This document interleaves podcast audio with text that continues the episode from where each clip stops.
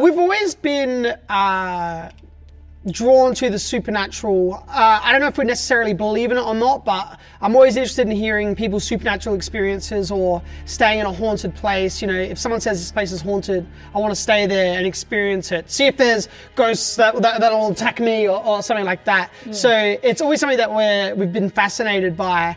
Um, so the idea of a hand, it's like, what would be something that people would want to experience? And I know that I probably would as well, you know. If that hand's there, you can connect to a spirit sign me up. The hand is a physical representation of the themes. Uh, the film is about connections, true ones and false ones, and the hand is a false connection. Yeah. And Mia wanting to do the hand in this scene is, you know, she wants to connect to something, to feel something. She sees her friend connecting with her love interest. She wants to feel something. Let's do the hand and connect to some. Look, the naughty, hand, naughty- yeah, yeah. The hands are a big motif in the film. There's a lot of hand shots. Bit of a hand fetish you have. There's a lot. Talk to me.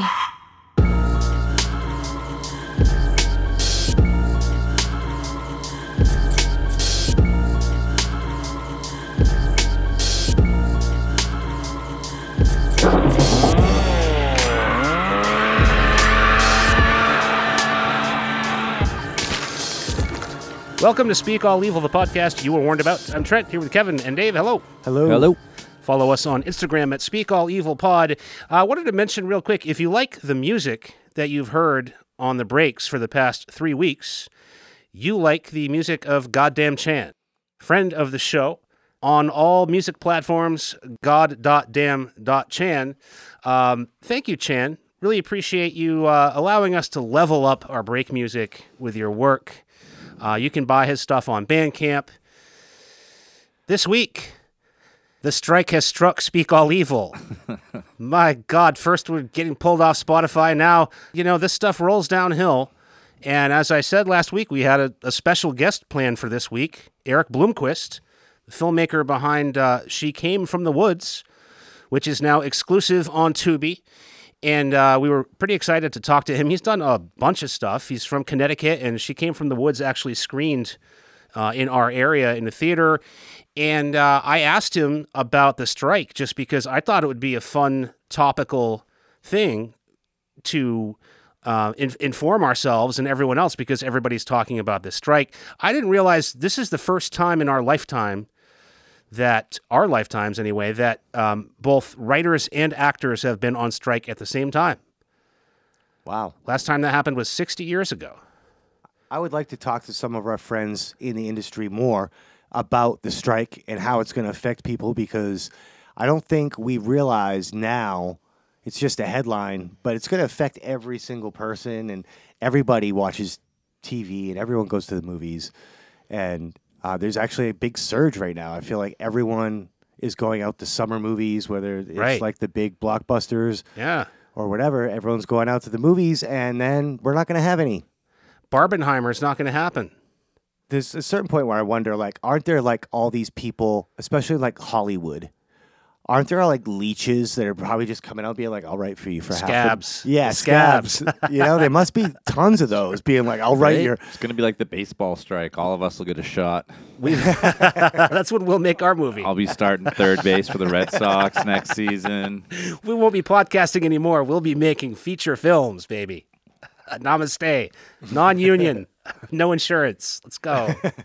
That is true. We've had a lot of guests on in the past. I'd like to, uh, you know, reach out to some of those some of those folks and just see what does what are the long term effects. Uh, Yeah. And I also don't really have, you know, we can only really get our our news from the media, like Dave mentioned. It's a headline right now, but that's all we're really going to get is a headline. Right. I'd like to know, you know, even if this thing wraps up quickly, what does that really mean? Right. Uh, and what's the holdout? Like, what, like we don't know, and, Because- and and maybe some of the people in the industry don't either. Um, in terms of like negotiations with you know between a union and and the executives, but I'd like to know could this go on for six months, a year? I mean, the last writer strike we had was what, like early aughts, like early two Yeah. thousands, maybe. That fucked things up pretty good. I mean, it fucked up some pretty good shows. Right. I mean, I'm, you know, I'm not gonna die on the on the show Heroes, but I remember being way into that show, and the writer strike came around, and that show went to fucking shit. And that's just an example that's coming off the top of my head. But yeah. uh, there's going to be a lot, you know. People, uh, Deadpool three, I, f- You I know, feel like that strike that you're talking about was partially responsible for some of the reality TV surge, Ugh. and I think it's sometimes responsible. This not the strike, but some of the issues at hand are responsible for the reason that Netflix is filled with a million shitty documentaries because all they have to do is go get a bunch of footage and interviews and stuff like that, and somebody patches it together, and it kind of actually sucks. But it didn't take any writers and it didn't take any actors, right? Yeah, it's like you watch a documentary, you spend like 12 hours, and you're like, oh, wait a minute, this guy just robbed a bank? The One bank, and he's got his own documentary. He wasn't haunted. No, that's, I mean, There's a lot of lot of podcasts like that right now too, where you can listen to like 15 episodes and then you get to the end, you're like, wait, what? Yeah, right. Yeah. Well, when this, you know, the the ripple effect of this strike hits, Dave's 80s week is going to be the hot new thing. Everyone's going to. That's right. Yeah, the new stuff is still is, is out right now, but every, things are, are paused. There are, are films were in production, TV shows in production, can't do anything. And I wanted to talk about that with Erik, and uh, I scared him. Unfortunately, I I shouldn't have mentioned anything because then uh, his wheels got turning, and he started thinking about some of the complications of his own situation. Um, you know, She Came from the Woods is now exclusive on Tubi. Tubi is owned by Fox. Fox is a struck studio. He didn't just direct the movie; he did other things, and he started talking about his lawyer, and uh, so we we got to reschedule. You, So- you know who I bet could really uh, teach us a lot about this is our good friend Josh Rubin. Maybe Josh will come back and because he's not shy to talk about the writer's strike at all. He's uh, at the forefront of my social media anyway, going hard on this, and a lot of it's hilarious. yeah, yeah. I mean, he's not directing that I know of right now, so maybe he'd have maybe he'd have some time. So what we've had to do here is scramble quickly because we don't want to miss a week, and uh, that was the episode that we were going to do. So uh, thankfully. There were there have still been enough films that were already produced that the three of us were were able to get it together, and we all went and we saw Talk to Me. I saw Barbie. I thought you said Barbie. I went and saw Sound of Freedom. and it's weird. It was a sold out theater, but nobody else was there except me, and the air conditioning didn't work.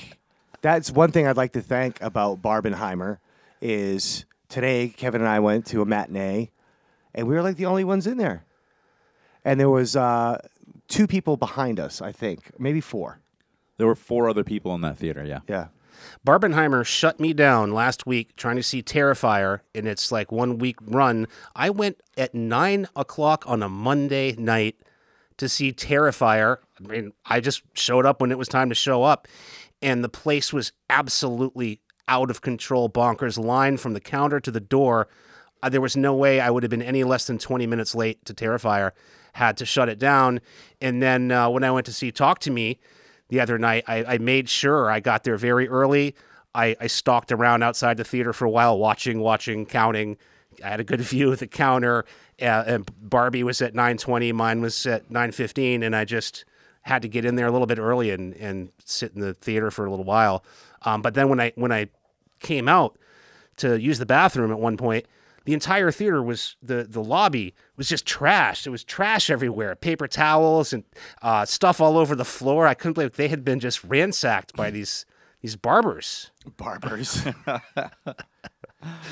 Uh, but we did it. We saw the new A24 Australian film. Talk to me. It's not playing. I don't know how widely it's playing, um, but it is playing at, at our, our local small theater, and uh, I love this movie. So fucking good, Kevin. Talk to me.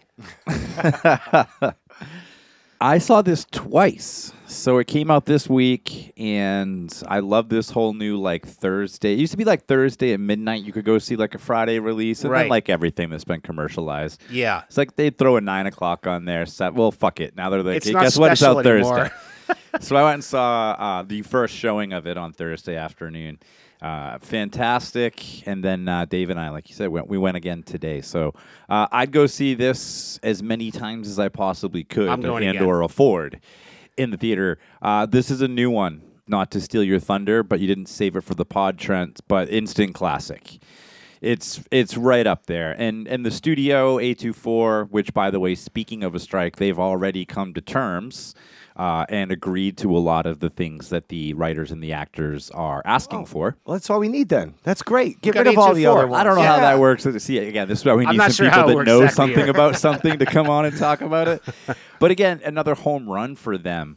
Um, and they continuously, you know, really spread the wealth out globally. So I love the fact this is an Australian production uh, done by, uh, was it Danny and Michael Philippou? Yep. Philippou? Uh, I'd never heard of these guys, but apparently they're really big YouTube stars. Yes. So Racka I Racka. never heard of it No, me neither. sounds like something that maybe I wouldn't care all that much about, but they got big doing like the YouTube thing with like horror, comedy, live action, Yeah. something or other. Sound like Yeah. some real pranksters there. But basically, you've got the story uh, of Mia. Uh, but really, overall, you've got the story of this viral sensation that her and her friends have heard about, where these kids have a hand, a uh, supposed hand, and they never make it clear is it a, a shaman or is it a psychic, a medium, a Satanist? It's a real human hand. It's like a mummified hand. you hold the hand, you say, Talk to me. You see a spirit, and then you say, I, I let you in. The spirit then inhabits your body. You're not supposed to let it go for more than 90 seconds. If you do, the spirit now is in you and can, well, basically, will try to convince you to try to kill yourself so that they can now claim your soul. For eternity add, you- in, add uh, you to the limbo ranks whatever. of the dead or whatever. Yeah. Uh, it's an interesting movie to watch right now because I did just talk about Insidious and just went and saw that fifth one. That's a whole series about sort of like the dead trying to inhabit the living and the whole. Um, you know, like Netherworld. I also just tortured myself and went through all the Conjuring movies. so Oh all these like God. supernatural, like haunting things. I'm pretty up to speed in terms of what's happening from a contemporary franchise point of view. This was so fucking refreshing in terms of like that. You know, it could have just been another like spooky. Ooh, these kids are getting haunted. There's some. Well, let's get to the bottom of this. Let's dig out our books and our microfiche and let's go Yeah, find a shaman yeah. and none of that. No. All bets are off. Very kind of it follows Yep. in terms of no rules. Don't go into this movie thinking you're gonna have exposition or anything explained to you. No. it's just scary. It's just fucked up, and at the end of the day, it's very bleak. Uh, I fucking loved it. I also loved it, and I am over here daydreaming about this communist state of only A24 movies. That, oh, that would be. I didn't even think of, you know, it, maybe it'll weed out these fucking Coca Cola American ass, you know, Hollywood movies that are just operating only on making money. If they stop making money, maybe they'll go into some other business where people, you know, like Yeah. mediocre shit, you know, like fast food or something, and they'll stay out of our movies. Yeah, you know, Um, a, a friend of mine just recently sent me a, a reel on Instagram, and it was a reel of a guy making fun of A24 movies, like spoofing, you know. And uh, I kind of took offense to it, and I, I just had to say ha ha, but I wasn't laughing. I didn't think it was funny at all. No, I mean they have not missed, in my opinion. Um, I've heard polarizing things about Beau's Afraid, and I haven't even gone to see it uh, because it's such a big commitment. But I uh, was in here with a producer named One Pound yesterday, and he was saying that it's amazing. Hmm. It's one of the best movies he's seen in a long time. So I'm refreshed again. Uh, I haven't seen anything that I've not liked that's been A24. Me I- neither. the closest thing would be maybe I was a little bit bored uh, during the Green Knight at one point, but then other parts of it. Did you guys see the Green Knight? no. Hmm, maybe we'll talk about it on the pod. It's pretty good. Um, but this movie, I thought the trailer looked a little lackluster. It kind of looked like it had just one of those like Ouija vibes, like the first Ouija. Yeah. Not the origin, but the, the original one that was all Just, teens. just watched both of those recently as well. Yeah, very different from each other, those two movies. Um, but the first one, I thought this was going to be like that some teeny bopper thing. They're in a house and they have this thing and they're doing this supernatural shit. But this really made all those other movies like this is how you should do it. This is Yeah. how you can do it. This is how you can pull it off. Pretty minimalistic uh, and just character driven and psychologically, like like you, you said, mean It is mean. when Oh, it's time for the mean talk. All right. Ah, we like movies that are mean. Whenever Trent says a movie is mean, I know that I need to go see that movie because that just means that when you actually, as a viewer, care about the characters and you want them to pull the punch, they don't. And Right. You know what I mean? You like, oh, the, the eyeball. You know what the I fucking mean? eyeball. There's a great eyeball scene in this that is not your usual eyeball shooting out. Like whenever eyeball's involved, it's usually slapstick. It's like the Evil Dead is the classic one. Right. It's usually a little cringy, a little slapstick. This was just like some fucking real ass weird shit. There's also toe sucking, shrimping. Didn't we just talk about Is that what it's recent- called? Yeah, it's called shrimping. Is that your kink of the week? Yes, yes, it will be. Um, my wife has a broken leg. It's been in a cast. She hasn't washed washed her foot in like a month. Are you shrimping it? Yeah, oh, yeah. The only way to keep it clean. I've never heard of this shrimping. You haven't. I thought that we had that on an episode recently for the first time. I thought maybe what was it Sergoy? Did he lick toes? Somebody licked some toes. But anyway, yeah, this this movie reminds me of all the things that you know you guys were saying. It's up there with Hereditary for me, which is a big high one.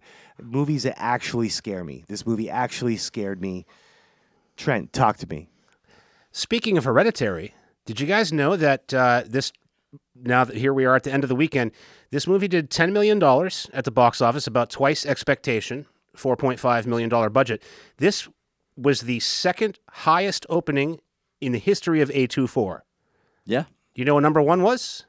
Midsommar. Hereditary. Oh, was it? That was an easy one. That was an easy Oh one. wait, it's the it's the biggest since Midsommar. Wow, that's amazing because it's also going up against those blockbusters we were talking about. Yeah, well, I well- wonder if they're getting spillover. Well, we're talking 10 million versus 250 million. I mean, uh, um, this this is yeah, uh, everything you guys mentioned. I thought of this as the cursed object, which goes back to like the monkey claw and Stephen King always we've talked about does the cursed object plus Ouija plus possession. This is a very exorcist in a lot of ways. So it's kind of a, a mashup of those three different genres. And uh, I didn't, you know, I didn't even realize this was Australian because I was I was avoiding everything about this movie. Uh, and so I just went and I watched it, and, and right away, okay, it takes place in Australia. The accents are thick. I I, I had a hard time. Honestly, I thought I can't wait to see it again. If I had time before tonight, I would have seen it again. But sometimes it can be hard to follow the conversations, especially if you're a caption guy. And these thick Aussie accents are just flying around. So I was really trying to keep up there. But I didn't, I was thinking while I was watching it, man, you know, Australian horror, Babadook, I'm thinking this is as good as the Babadook, but this is meaner than that. This is bleaker than that. And I didn't realize that these guys, the Philippous, they worked on the set of the Babadook. And uh, not only that, um, Causeway Films, at least was partially produced this movie and produced the Babadook. Um, the producer of this movie talked to me, Samantha Jennings. She co-founded Causeway Films, and she knew these guys from working on the Babadook. So it all makes sense. And, and they they said that they worked really closely with her on you know making this movie tight and making it punchy. And, and uh, this is this is an indie. Now we, we say it's A24 but this premiered in Australia last October. Then it went to Sundance this past January. Then A24 jumped on it. They acquired it. I don't know how much for but this these guys went indie and and they actually had tried to sell this script in Hollywood. They moved to LA specifically to sell this script. And I, I read a great review, uh, a great interview with them on uh, RogerEbert.com right now. They talked about how they were shopping the script, and all anyone wanted to do was start making changes, start make taking creative control, tell them to not do this and that they should do that instead. And they said it was just like a whirlwind of people trying to right away cramp the vision and they walked away from some deals because they didn't want to be that first time feature filmmaker that gets a deal but they sacrifice everything to get that deal and end up putting out some piece of shit that nobody's happy with that isn't the original vision of what they had. So great story of like sticking to sticking to the vision. You've got something you believe in it. You might have to walk away from a deal. And you know you end up with an instant classic like this really really great. Just a, just a great time. Can't wait to see it again. And if you want actors to get paid and you want writers to get paid the best thing you can do is not tweet uh, or post instagram. Go to the movies. The whole thing is about streaming residuals. These companies are shadowy, they're sketchy, they don't tell anybody how much these movies are getting watched. They don't tell the writers and the actors how much they should be getting paid, how much, you know, they don't let them in on the math. So, really, the way to get these people paid go to the movies. It's 10 bucks. It's not a big deal. The joke about the movies being expensive from the 90s, I, I really just, that's not a thing anymore. Bring your snacks. They don't care. Go see Talk to Me. I was just looking up uh, Australian horror movies because um, I had been researching uh, Next of Kin a little while ago, an early, early John Jarratt horror movie. Yeah. And I had read somewhere that the first horror movie that came from Australia was not until the 70s.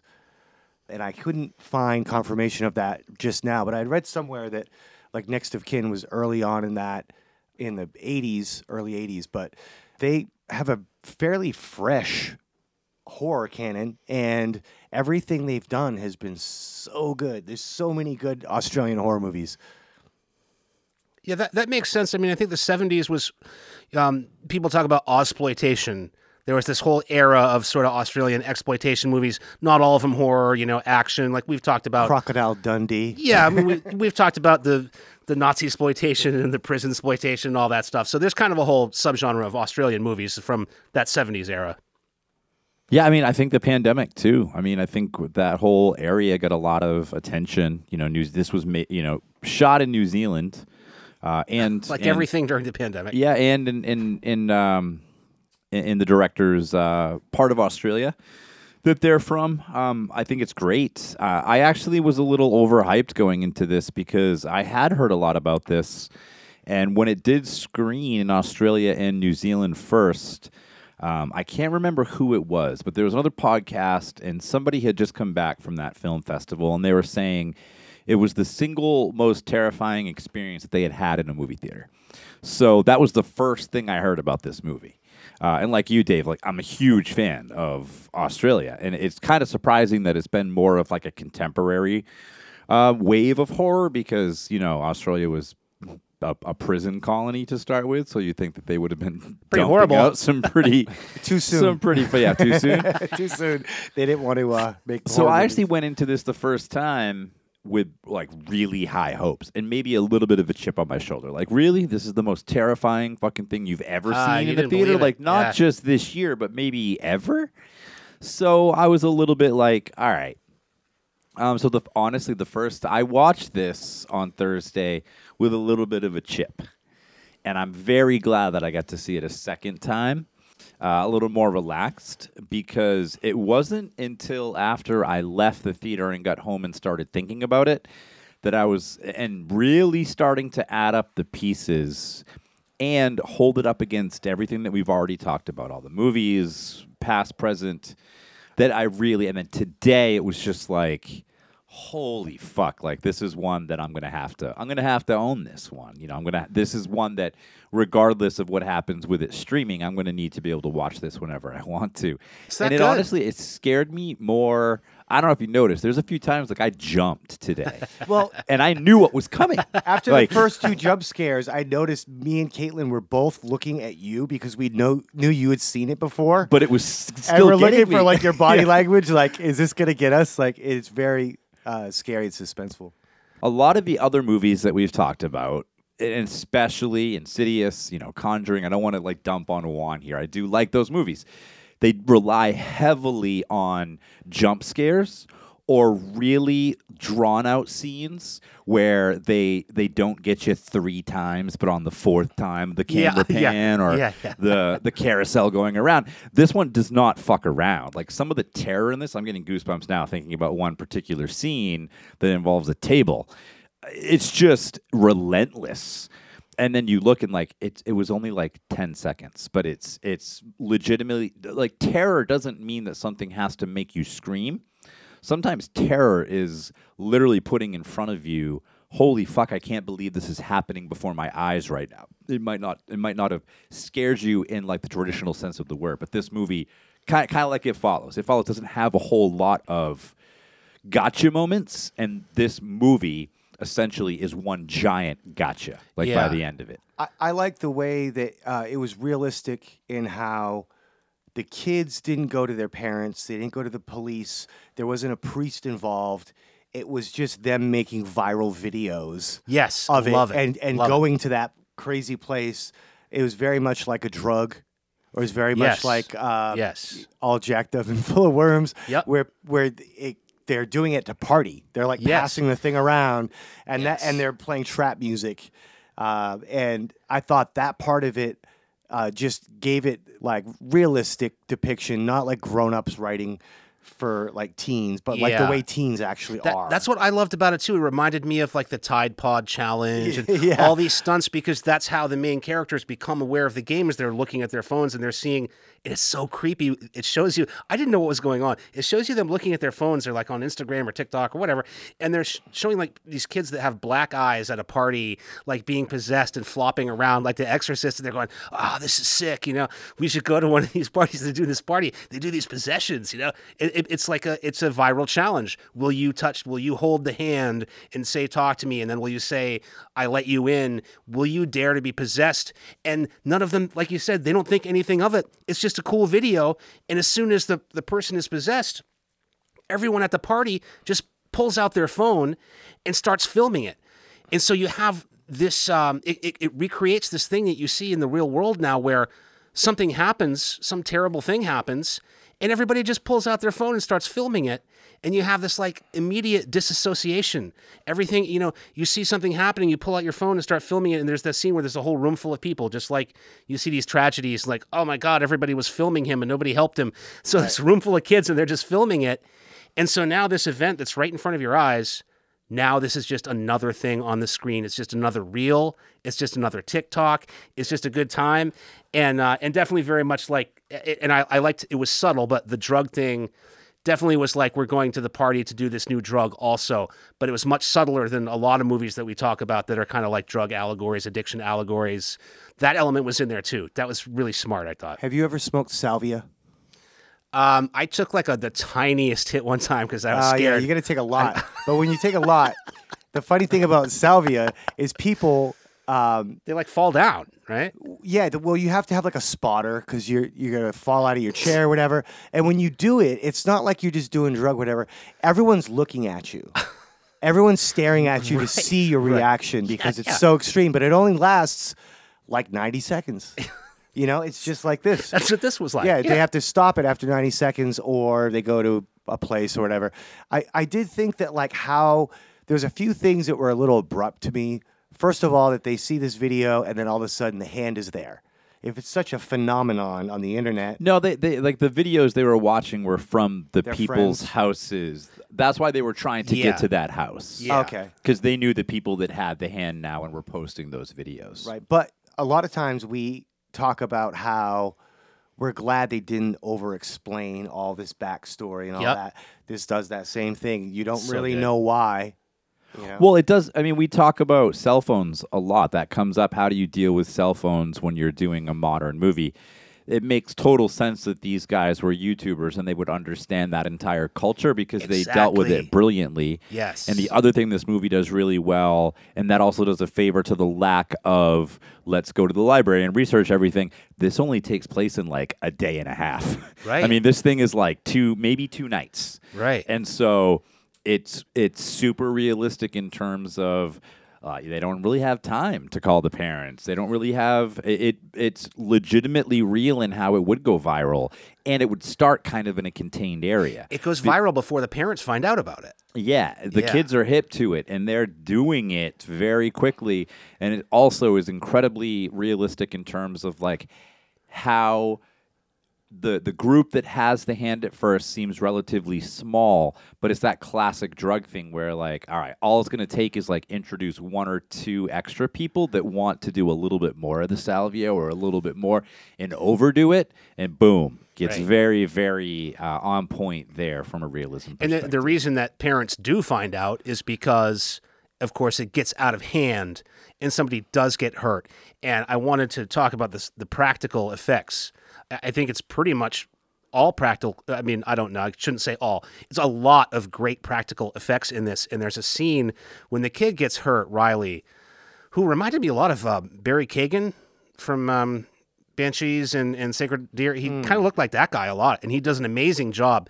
The the scene of him destroying his own face. Spoiler alert.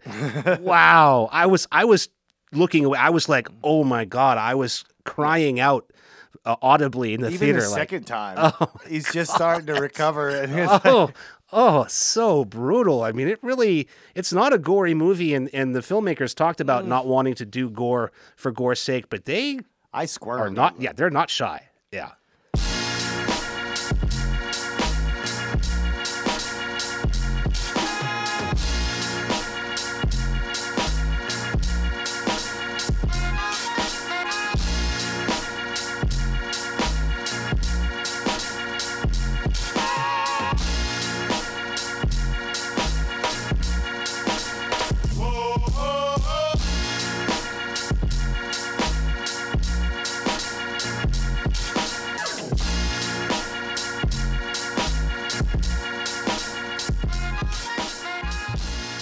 No, they did it all very well, and and I think the the quick timeline helped everything out too because people didn't really have a chance. That that was one thing that I was really surprised. This is a short movie. I was shocked at. I, I- didn't 95 look at minutes, it, but it's like yeah, it's got to be like an hour and a half. It's it Yeah. happens pretty quickly. Um, not just within the confines of the movie and the timeline, but the actual running time as well. And I thought that that did it a lot of favors in that you didn't have time to like really start to get into some of that stuff with Yes. uh, the kid Riley. Yeah. Um, and then the whole like all of the di- there's a lot that's crammed in here, pretty Yep. you know, It's dense. Yeah. condensed. And it expects you to better just, you have to follow it. You have to stay with it. Yeah, and I did love the fact that you know everything that I've seen about these guys is is pretty entertaining. You can definitely tell that they probably got their start, you know, being entertainers and getting people to follow them. Uh, but one of the realism things that they were talking about is when they were doing some of these practical effects and some they, like the possession scenes, which are very.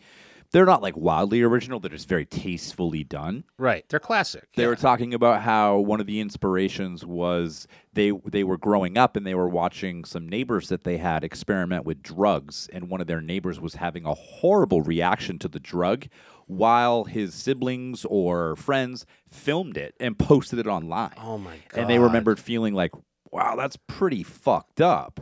And that is sort of how the wheels started turning for some of the possession things. Because, yeah. I mean, I don't know about you guys. Maybe I'm wrong, but, you know, if we were playing this game and one of you guys did what some of the possessed people do in this movie, uh, the last thing I'd be doing is filming and laughing. I'd be like, this is super fucked up. Uh, but again, that's probably just them kind of heightening this whole like the TikTok generation probably would be like, Exactly. holy fuck, I- I'm going to get like a couple million views if I post this. and, and that's also the group dynamic too. It you know there's there's a different dynamic when it's one person and when it's twenty people at a party.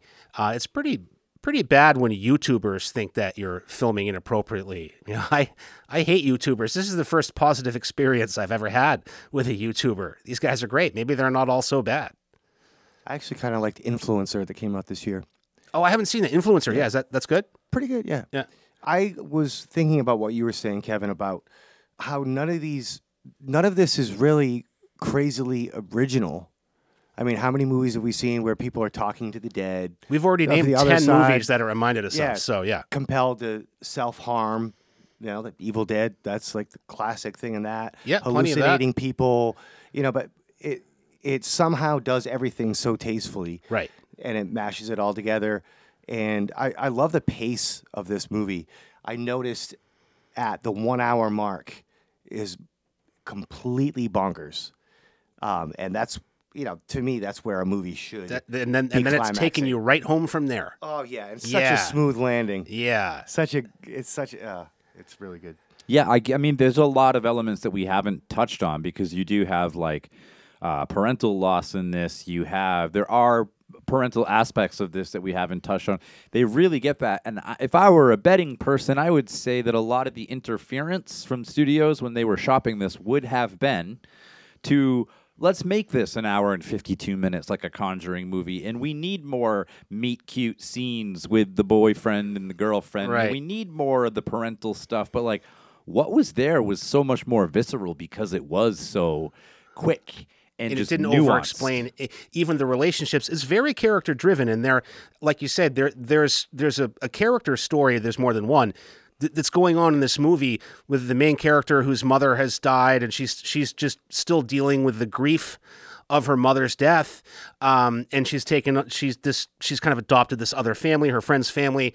Everything in this is character driven but it doesn't over explain it and it doesn't over serve it to you. It just kind of lets you understand it. It's that's so important. Um, and and like you said dave it's it's not reinventing the wheel. It's and we've talked about that before a, a- great rock song doesn't have to reinvent the, the wheel or a great rap song or whatever it is. Bluegrass blues traditional music folk music that it works with things that are handed down that are traditional through the ages. And you don't have to invent a whole new thing. You just have to do it right. You know it's really it's inspiring to see that. I'm not going to pretend that I noticed this. I, I only I'm only going to shout this out because after seeing it today, I did watch a couple interviews with the directors, and they talk about how deliberately uh, everything is from Mia's point of view, basically. So Mia being the main character here, Right. And how even though they go through a series of possession scenes, Mia is not the only one that plays the game and gets possessed. Right. The only spirits you see are hers. You never they never show another spirit other than from her perspective. i didn't notice that And if you think about it now, uh, and I was just coming from a viewing of it, it's totally true. Yeah. But they talked about how everything in terms of like what perspective you're seeing seeing it from was very deliberate.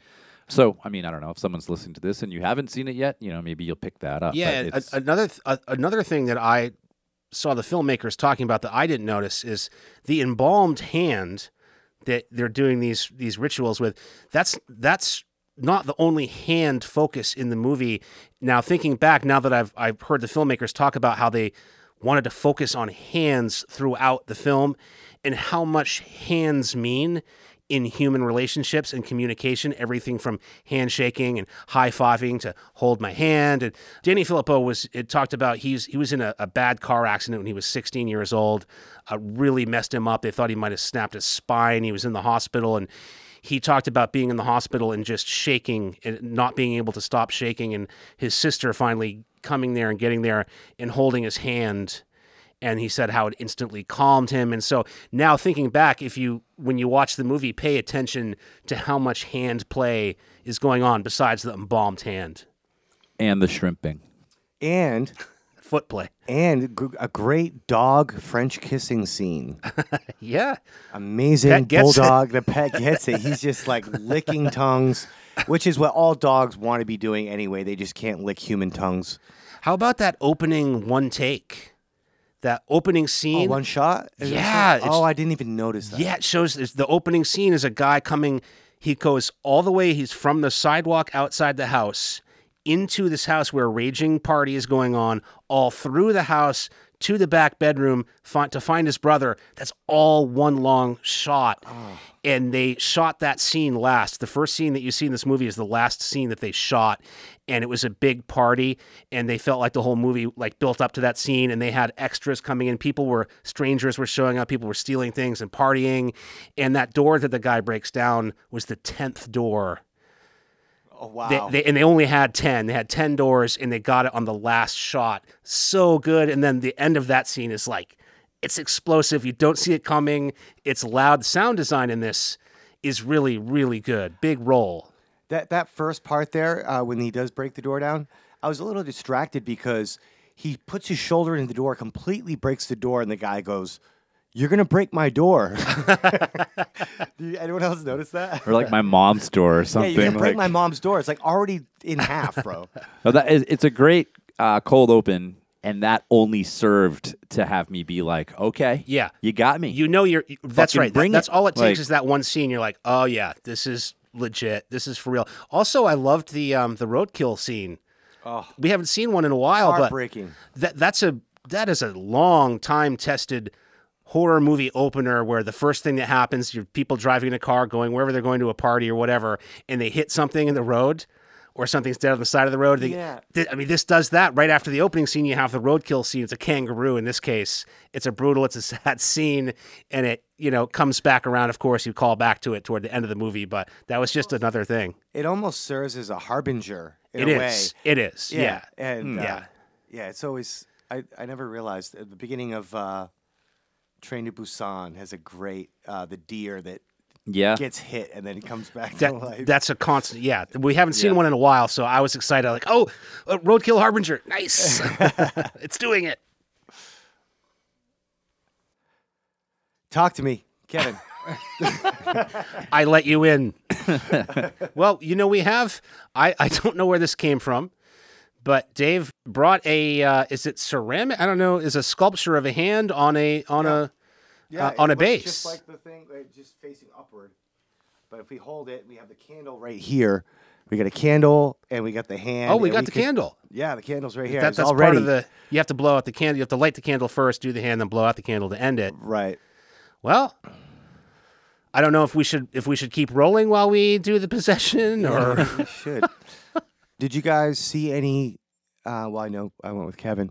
Any trailers for new movies that uh, you're excited about when you went to the theater? What what trailers did you see? it's uh, escaping me now. I did. Oh, um, I Haunting don't know. in Venice. what? Yeah, A mur- haunting- haunting, or murder in Venice. A the Haunting Venice in one. Venice. Oh, I didn't see that. Haunting in Venice looks very good. And then we also saw the trailer for Exorcist Believer. Yes, Oh, that's right. Exorcist believer. and Destined that's to Stink. David Gordon Green, who No, totally. you were into it until I told you who it was. I wasn't into it You until the do original not. mom, the original mom from The Exorcist is in it, and I was like, oh wow. But I now know that that guy is just going to pay someone to come back and make some cockamamie story that ties him into I'm, it. I am always ready. I'm I want it. to like every movie, but this guy just fucked up Halloween so bad. I mean, Rob Zombie is a god compared to fucking David Gordon Green. Those movies are just. I mean, I didn't even. I, I, I can't say I didn't see ends because I, I hated what I, what I had seen previously so much. So I'm very skeptical. Maybe he learned. Maybe he learned some things from his trilogy. His you Halloween haven't trilogy. seen Ends?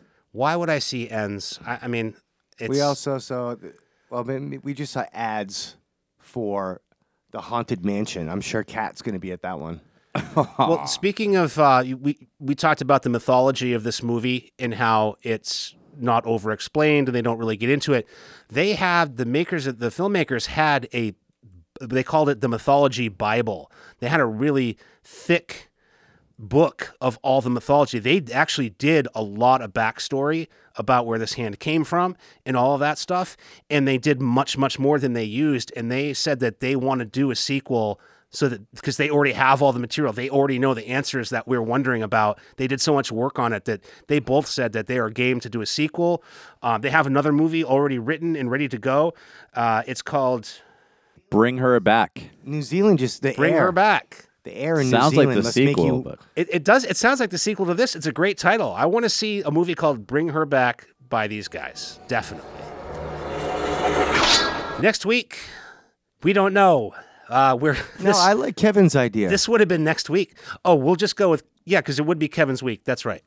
Yeah. Okay. We just don't know exactly. Yeah. I guess no, we're we just know gonna, exactly, We did. We I guess we did solve that. right? do you want me to talk about it? Sure. Why not? Talk to me. I- he- Will you let me in? I will let you in. Next week, we're going. We're going to take all the color out of our world, guys. oh my God, they're both oh. black and white. we're white. going to go with the eyes of my mother, which is free on Prime right now, and then we're going to go with the Lighthouse. Speaking of A 24 Exciting. go with the Lighthouse, and that I believe right now is on Paramount Plus or anything that you have a Showtime add-on for. So pretty easy to find. I want to break a little bit of news here too. Just that if you've listened all the way through this episode, you get to know that we are in talks with Adrian Tofei. Oh, We have made contact. He has agreed, in principle, the filmmaker and star of Be My Cat is going to be on the podcast. He said uh, that he was he was going to tell us uh, that you should read the message he's too, verbatim. he's too, should I? yeah, All right. It's a great message. It was so I've inspiring. read it. I've read it many times since I made Kevin send me a screenshot. Uh, of the This is my my worst fear. Like I I am actually afraid of this guy. He, I I am so psyched. I like this feeling that I have going into this. I don't know what to expect. Well, Kevin reached out to Adrian And uh, Kevin's the guest wrangler. I don't know if we've ever actually talked about that, but all, all the guests that we talked to, that's that's all Kevin.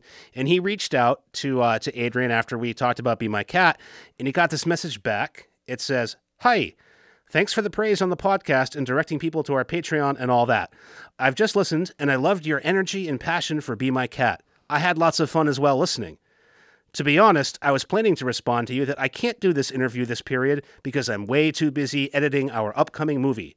But the passion you all had in the podcast changed my mind. I can make an exception. Let's do this. But I would also want to talk about our upcoming movies, not just Be My Cat, because those are our main focus right now. Thank you with the thank you emoji. He is going to make our podcast transcend. He is going to make us transcend and We will- change form. We will make him a god of directing. Adrian, we will make you a god. Oh man, I'm terrified. Hopefully he doesn't. He, hopefully the strike doesn't mess this one up. I don't know. I don't think he's a guild member, so we'll we'll probably be fine with Adrian. I won't bring it up. I won't mention it to him if we do talk to him. I, I don't think he'd uh, shy away from any subject.